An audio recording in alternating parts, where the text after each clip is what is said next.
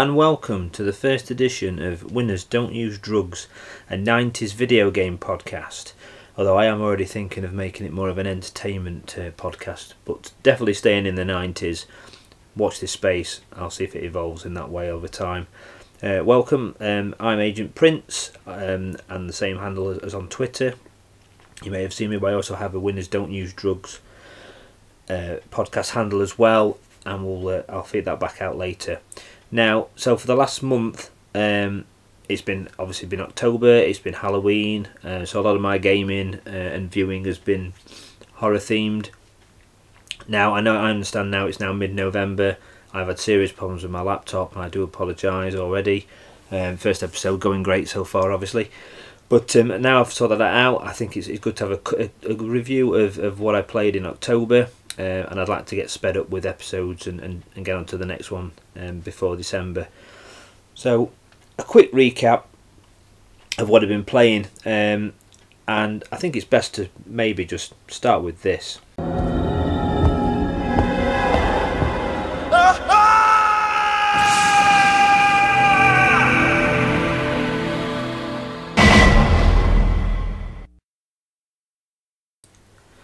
So, straight into it. Resident Evil. Um, not the first horror game by any means, um, not even of the 90s, but it was a milestone in console gaming, uh, and quite often by many it's seen as the beginning of the survival horror revolution in gaming. It wasn't the first of its type. Obviously, uh, I'll go into more about that later, uh, later in the podcast. But the impact it had on the home console market, obviously the PlayStation in particular, it came on Sega Saturn later on. It just can't be underestimated. It was a massive release at the time.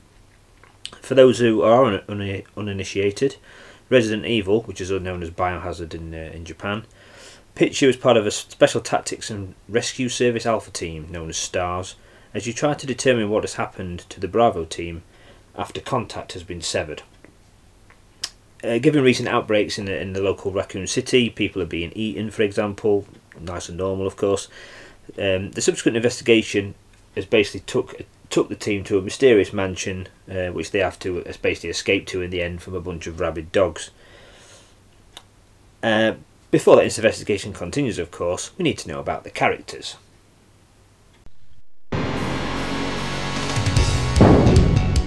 Chris Redfield.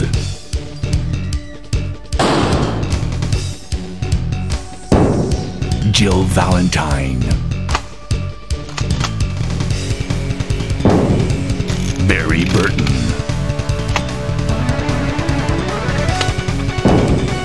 Rebecca Chambers. Albert Wesker.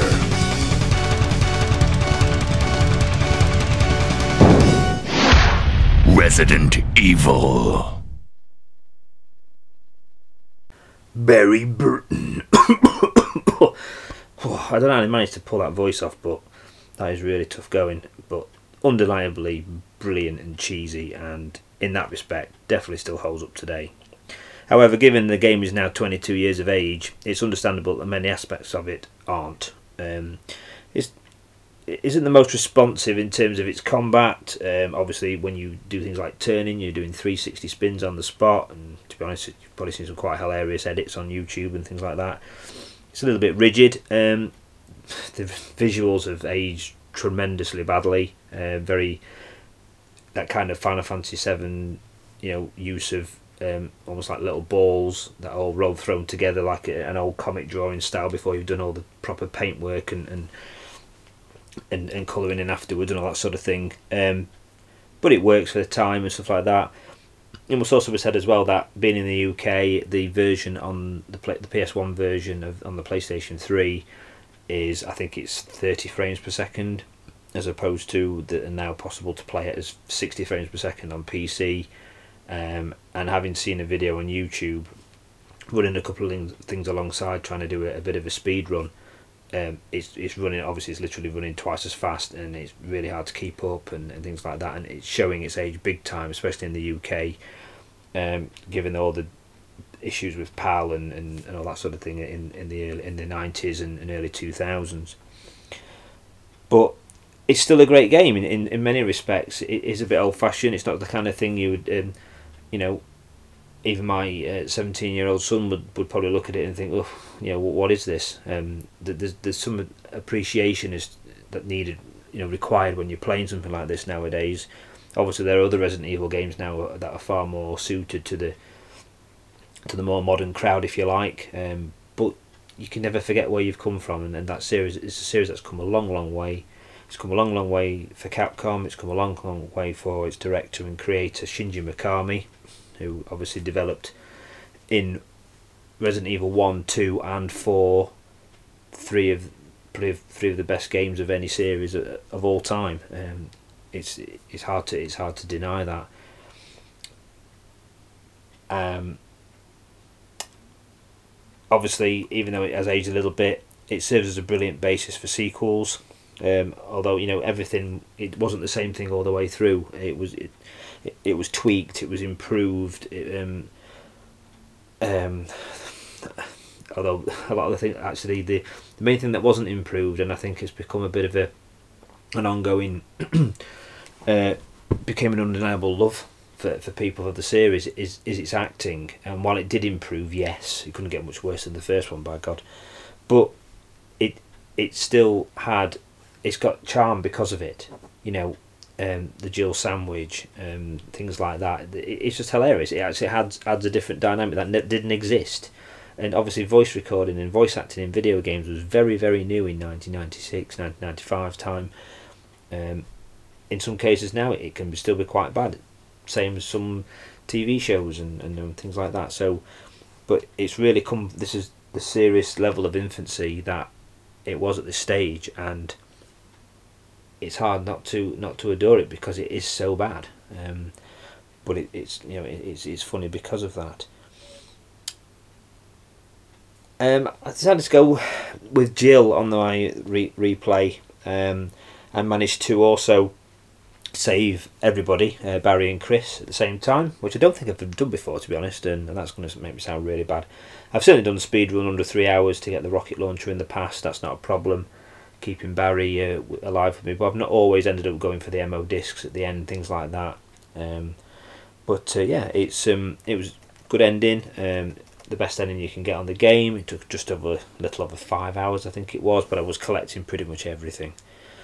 But it has to be said, for its misgivings in today's world, it was still a joy to play. And now for something a little bit different.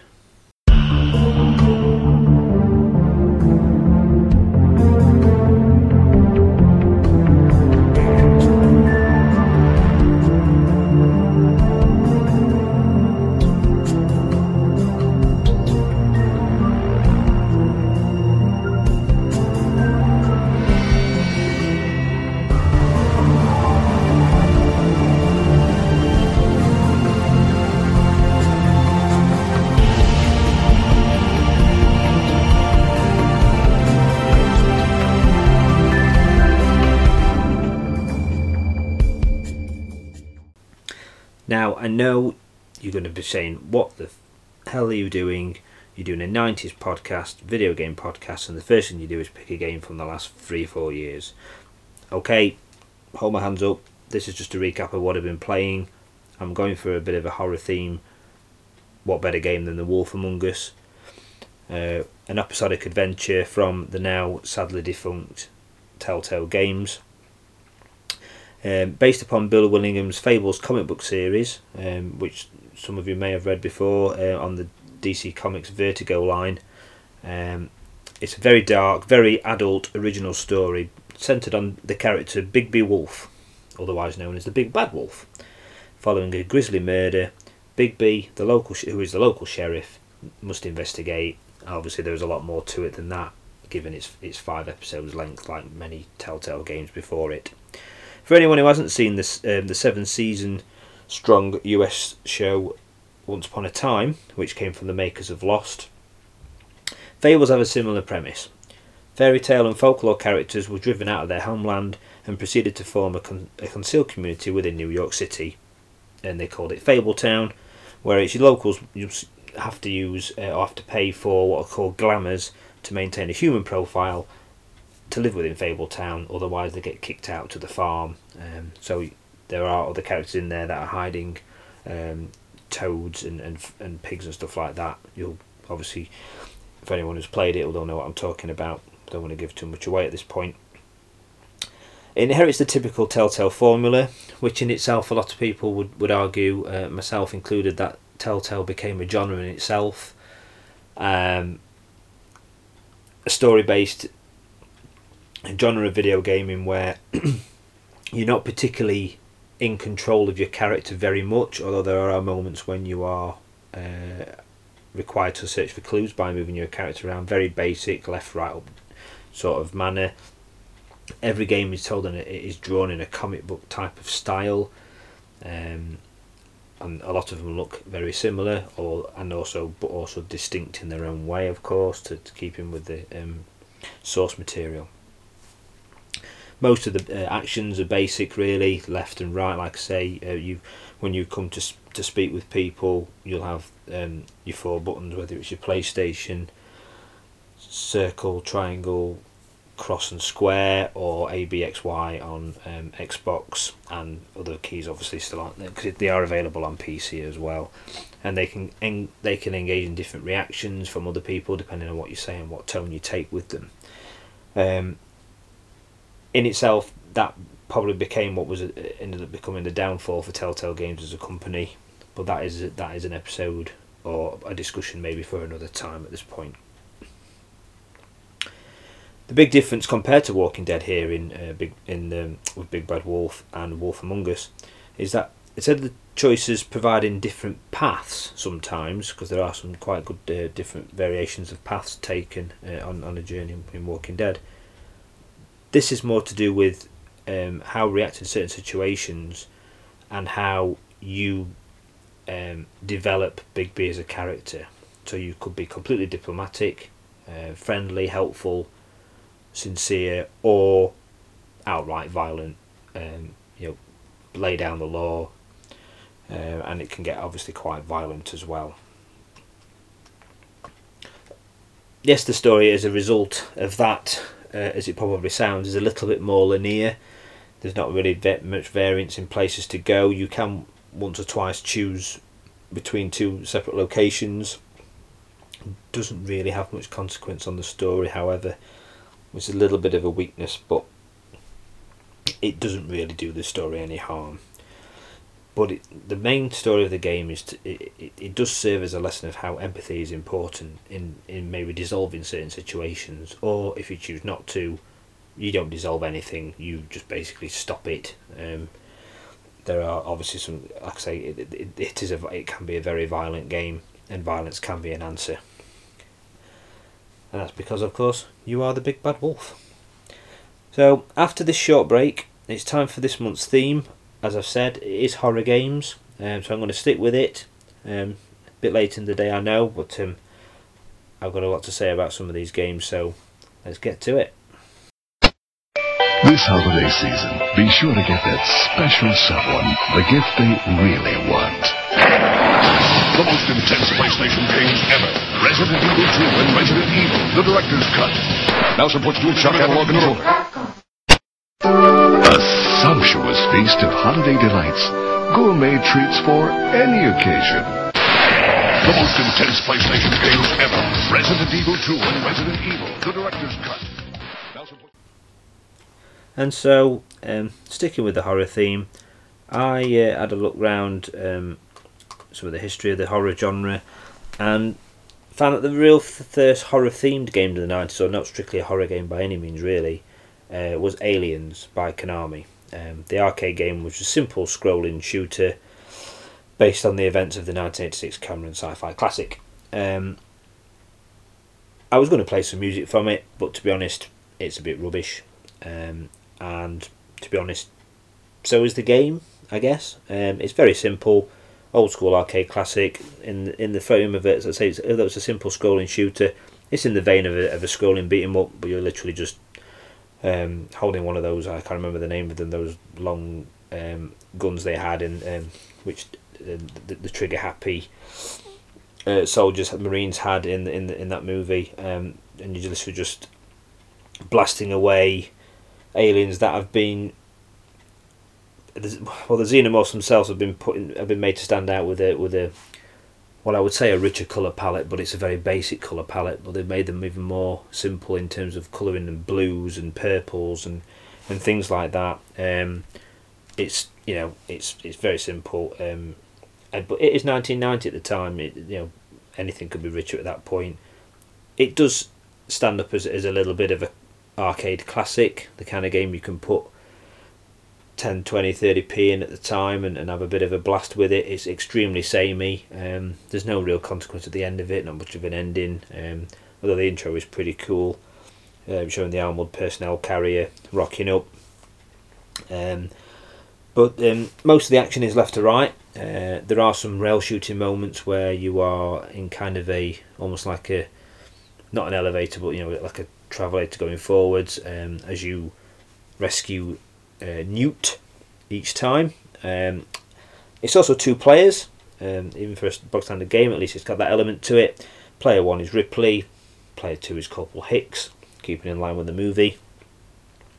But the best thing about it is, and although it was dealt with by different companies, um, this one being Konami, as I've mentioned before, it's a precursor to a lot more varied Aliens games through the 90s, and there are a lot of Aliens games through the 90s. Uh, although Aliens as a movie was 1986, um, so they've done pretty well here, releasing a game four years after that.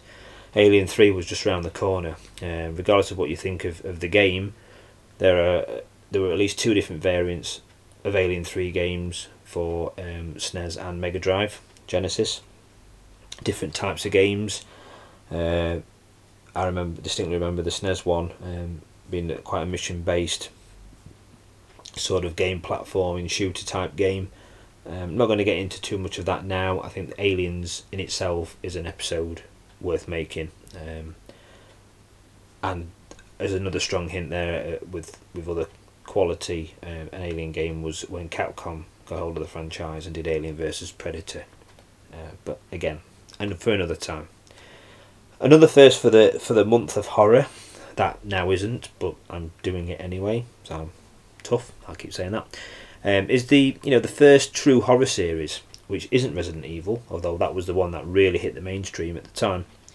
But it, back in 1992, um, began a series on PC called Alone in the Dark, which did also make its way to consoles. I think when it was, I think, I think it was the, uh, the third game um, that was just called Alone in the Dark as well, um, with the subtitle which was released for PS One in the late 90s and so on.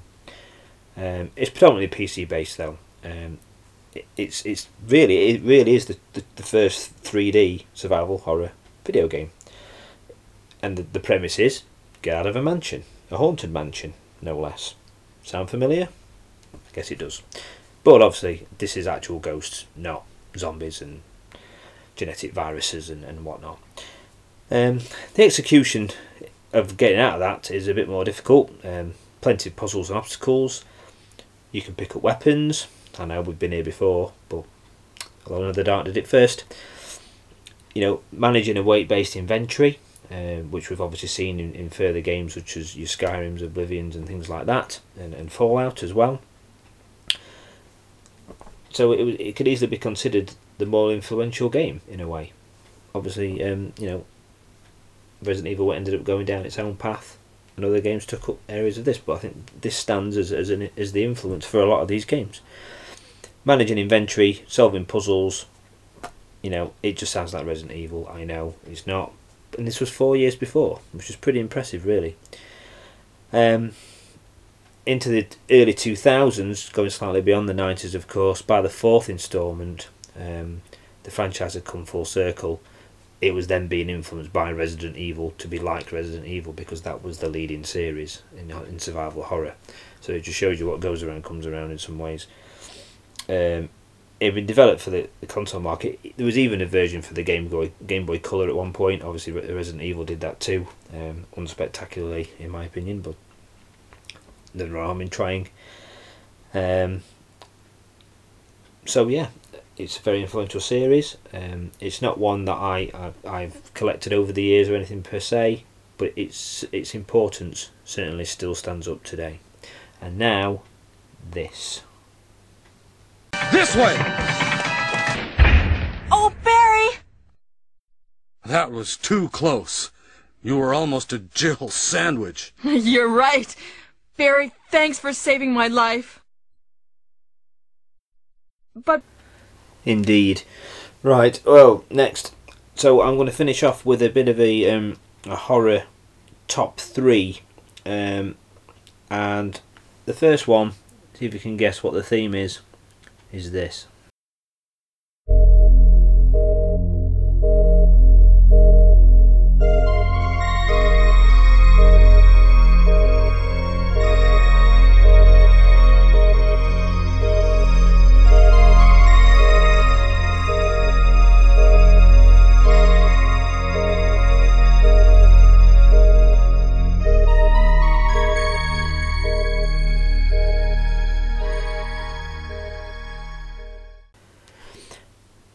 Playing out like an episode of CBeebies' Andy's Dinosaur Adventures gone horribly wrong, Dino Crisis is excellent fun.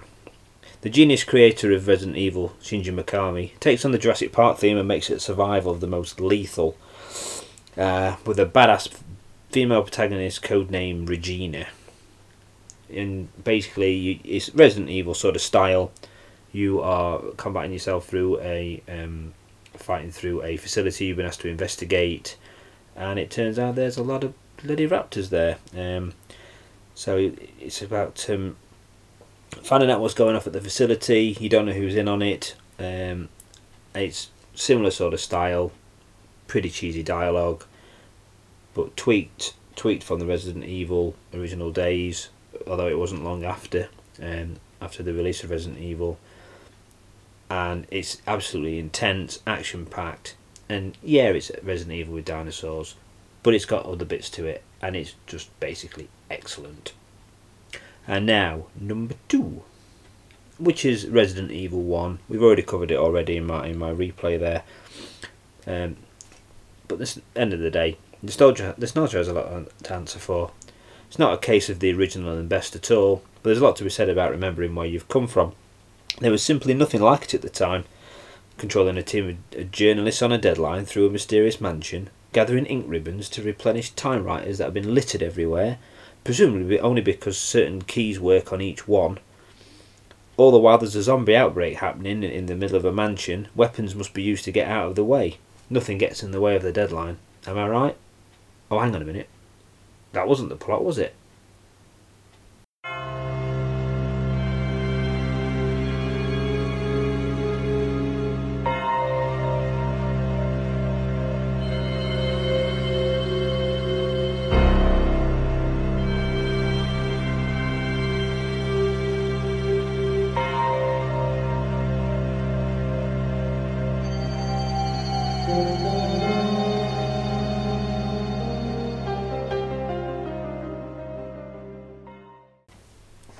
Resident Evil 2 is the best horror game of the 90s by quite some distance. It improves on every aspect of the original and retains the pretty cheesy voice acting, which is always a plus in my book. But it also marked the directorial debut of, of one Hideki Kamiya, creator of both the Devil May Cry and Bayonetta franchises. God damn, I love Bayonetta. Resident Evil 2 introduces Leon Kennedy, of obviously further Resident Evil 4 fame as well, um, which is the greatest survival horror game of all time, hands down. Coupling with Claire Redfield, the other debutant to the series, and the varied adventures of the two come together brilliantly in one of the, play- of the original PlayStation's greatest ever games. And like the original, it's received. It's now receiving the remaster treatment, which is I believe is due in January, and it looks incredible. This is for current platforms, PlayStation 4, etc it will be really something if the best survival hero video game of 20 years of 20 years ago sorry becomes the best 20 years on how about that Hi, Rick Mail here. I don't know if you're like me, immensely rich, talented, handsome. Isn't it a bore? Well, I found the answer. Zelda Link's Awakening from Nintendo. You play a medieval elf named Link. You travel through many worlds, meeting endless characters on your eternal adventures. So hey, next time you're Rick Mail, why not try Zelda Link's Awakening? I think you'll like it. Zelda and call them an inexhaustible Nintendo. Ah, Rick Mail. I miss that man so much. Okay, um, another feature um, on this um, first edition and obviously ongoing editions will be the Super Play Top 100. Now, for those who aren't aware, this is a list that the uh, brilliant old magazine, SNES magazine, um, so it is a bit, yeah, just the one platform, I'm afraid. Um, list of top 100 games uh, for the Super Nintendo that they decided at one point. Um, and I'm going to play through every single one of them. Um, Alright, maybe some I'll tolerate less and maybe not play all the way through them, but we'll see. But um, yeah, so the first number 100 on the list is an old number called Cool Spot.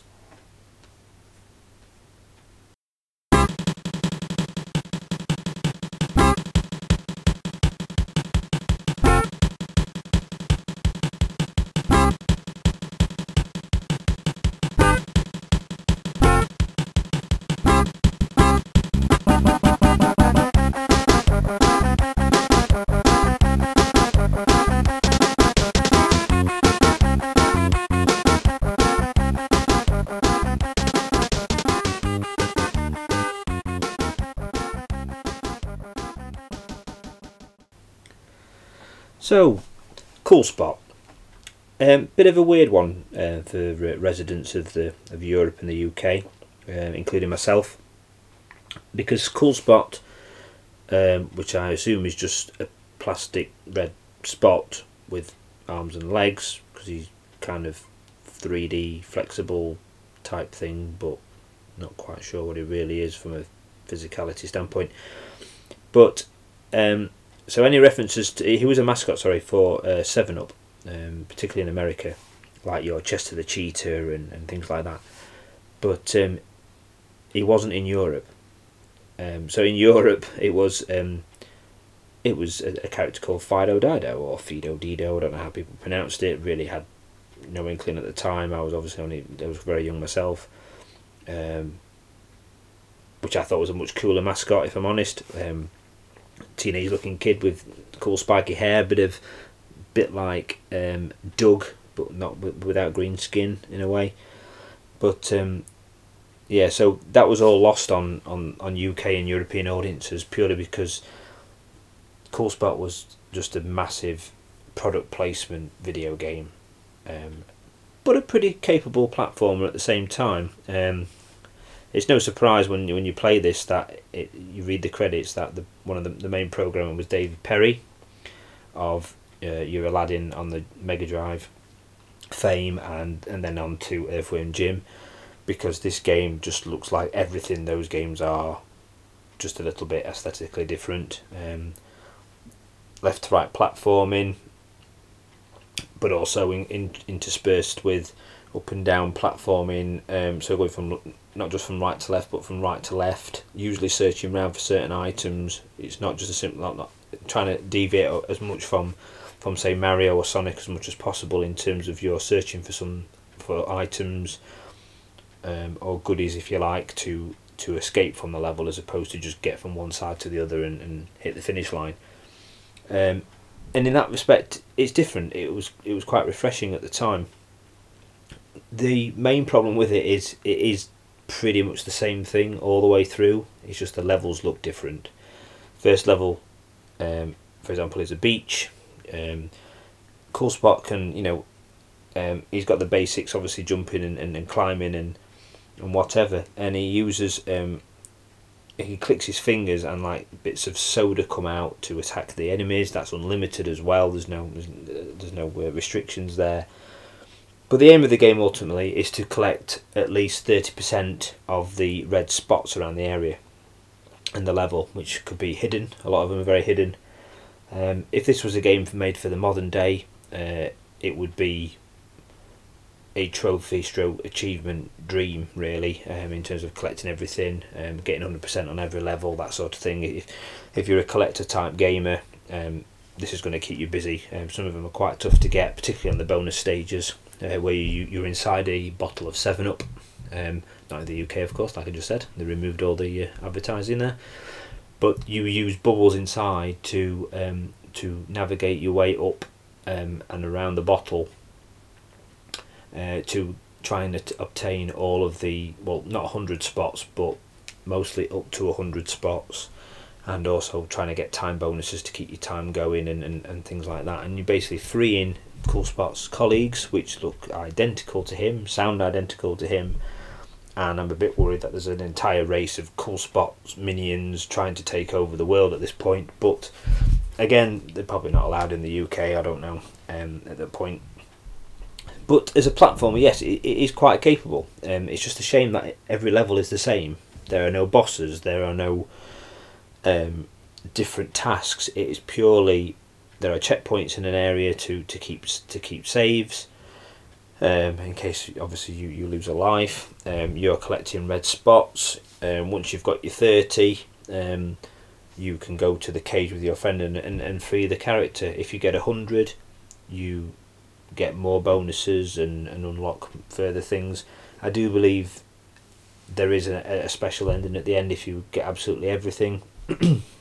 It's certainly not a game worth playing on just easy mode um, on the old fashioned style of if you play on easy mode you'll get a restricted amount of levels or you'll get to the end and say well sorry you've got to do this on at least medium and free X amount of, of, of, good guys first. So it's quite good in that respect in terms of replayability but given the levels and, and, and the way they're going and each time it there's not quite enough to keep you bringing back in that respect. I think at the time I didn't feel that way but if if I'd to in today's world if if you play through I mean we're, we're quite obviously we should feel privileged but quite a lot of gamers uh, sometimes don't but you play through a game on easy mode want to just get a, a simpler feel for things you get to the end and realise you've got to play the whole thing again you're more than likely just going to turn it off and unfortunately with the way the levels work and the the, the um, the inevitability of, of, of that, that every level is pretty much the same except for the way it looks you're going to be instantly put off by having to play through the entirety again. Um, it's yeah I think it has a worthy spot on, on the list. Um, it is last place. Believe me there are worse games than this that I will play on this on this list but that's obviously subjective. But it was quite nice to revisit Cool Spot although like I say in terms of sponsorship and, and with Seven Up and all that it had very little to no meaning um, in the UK at the time. So um, but it, I mean it did manage to get a sequel and stuff. I don't know if that was based on the strength of the US release which I'm, I'm assuming will be much bigger um, than the UK release. Um, but yeah it's um, it's a pretty good game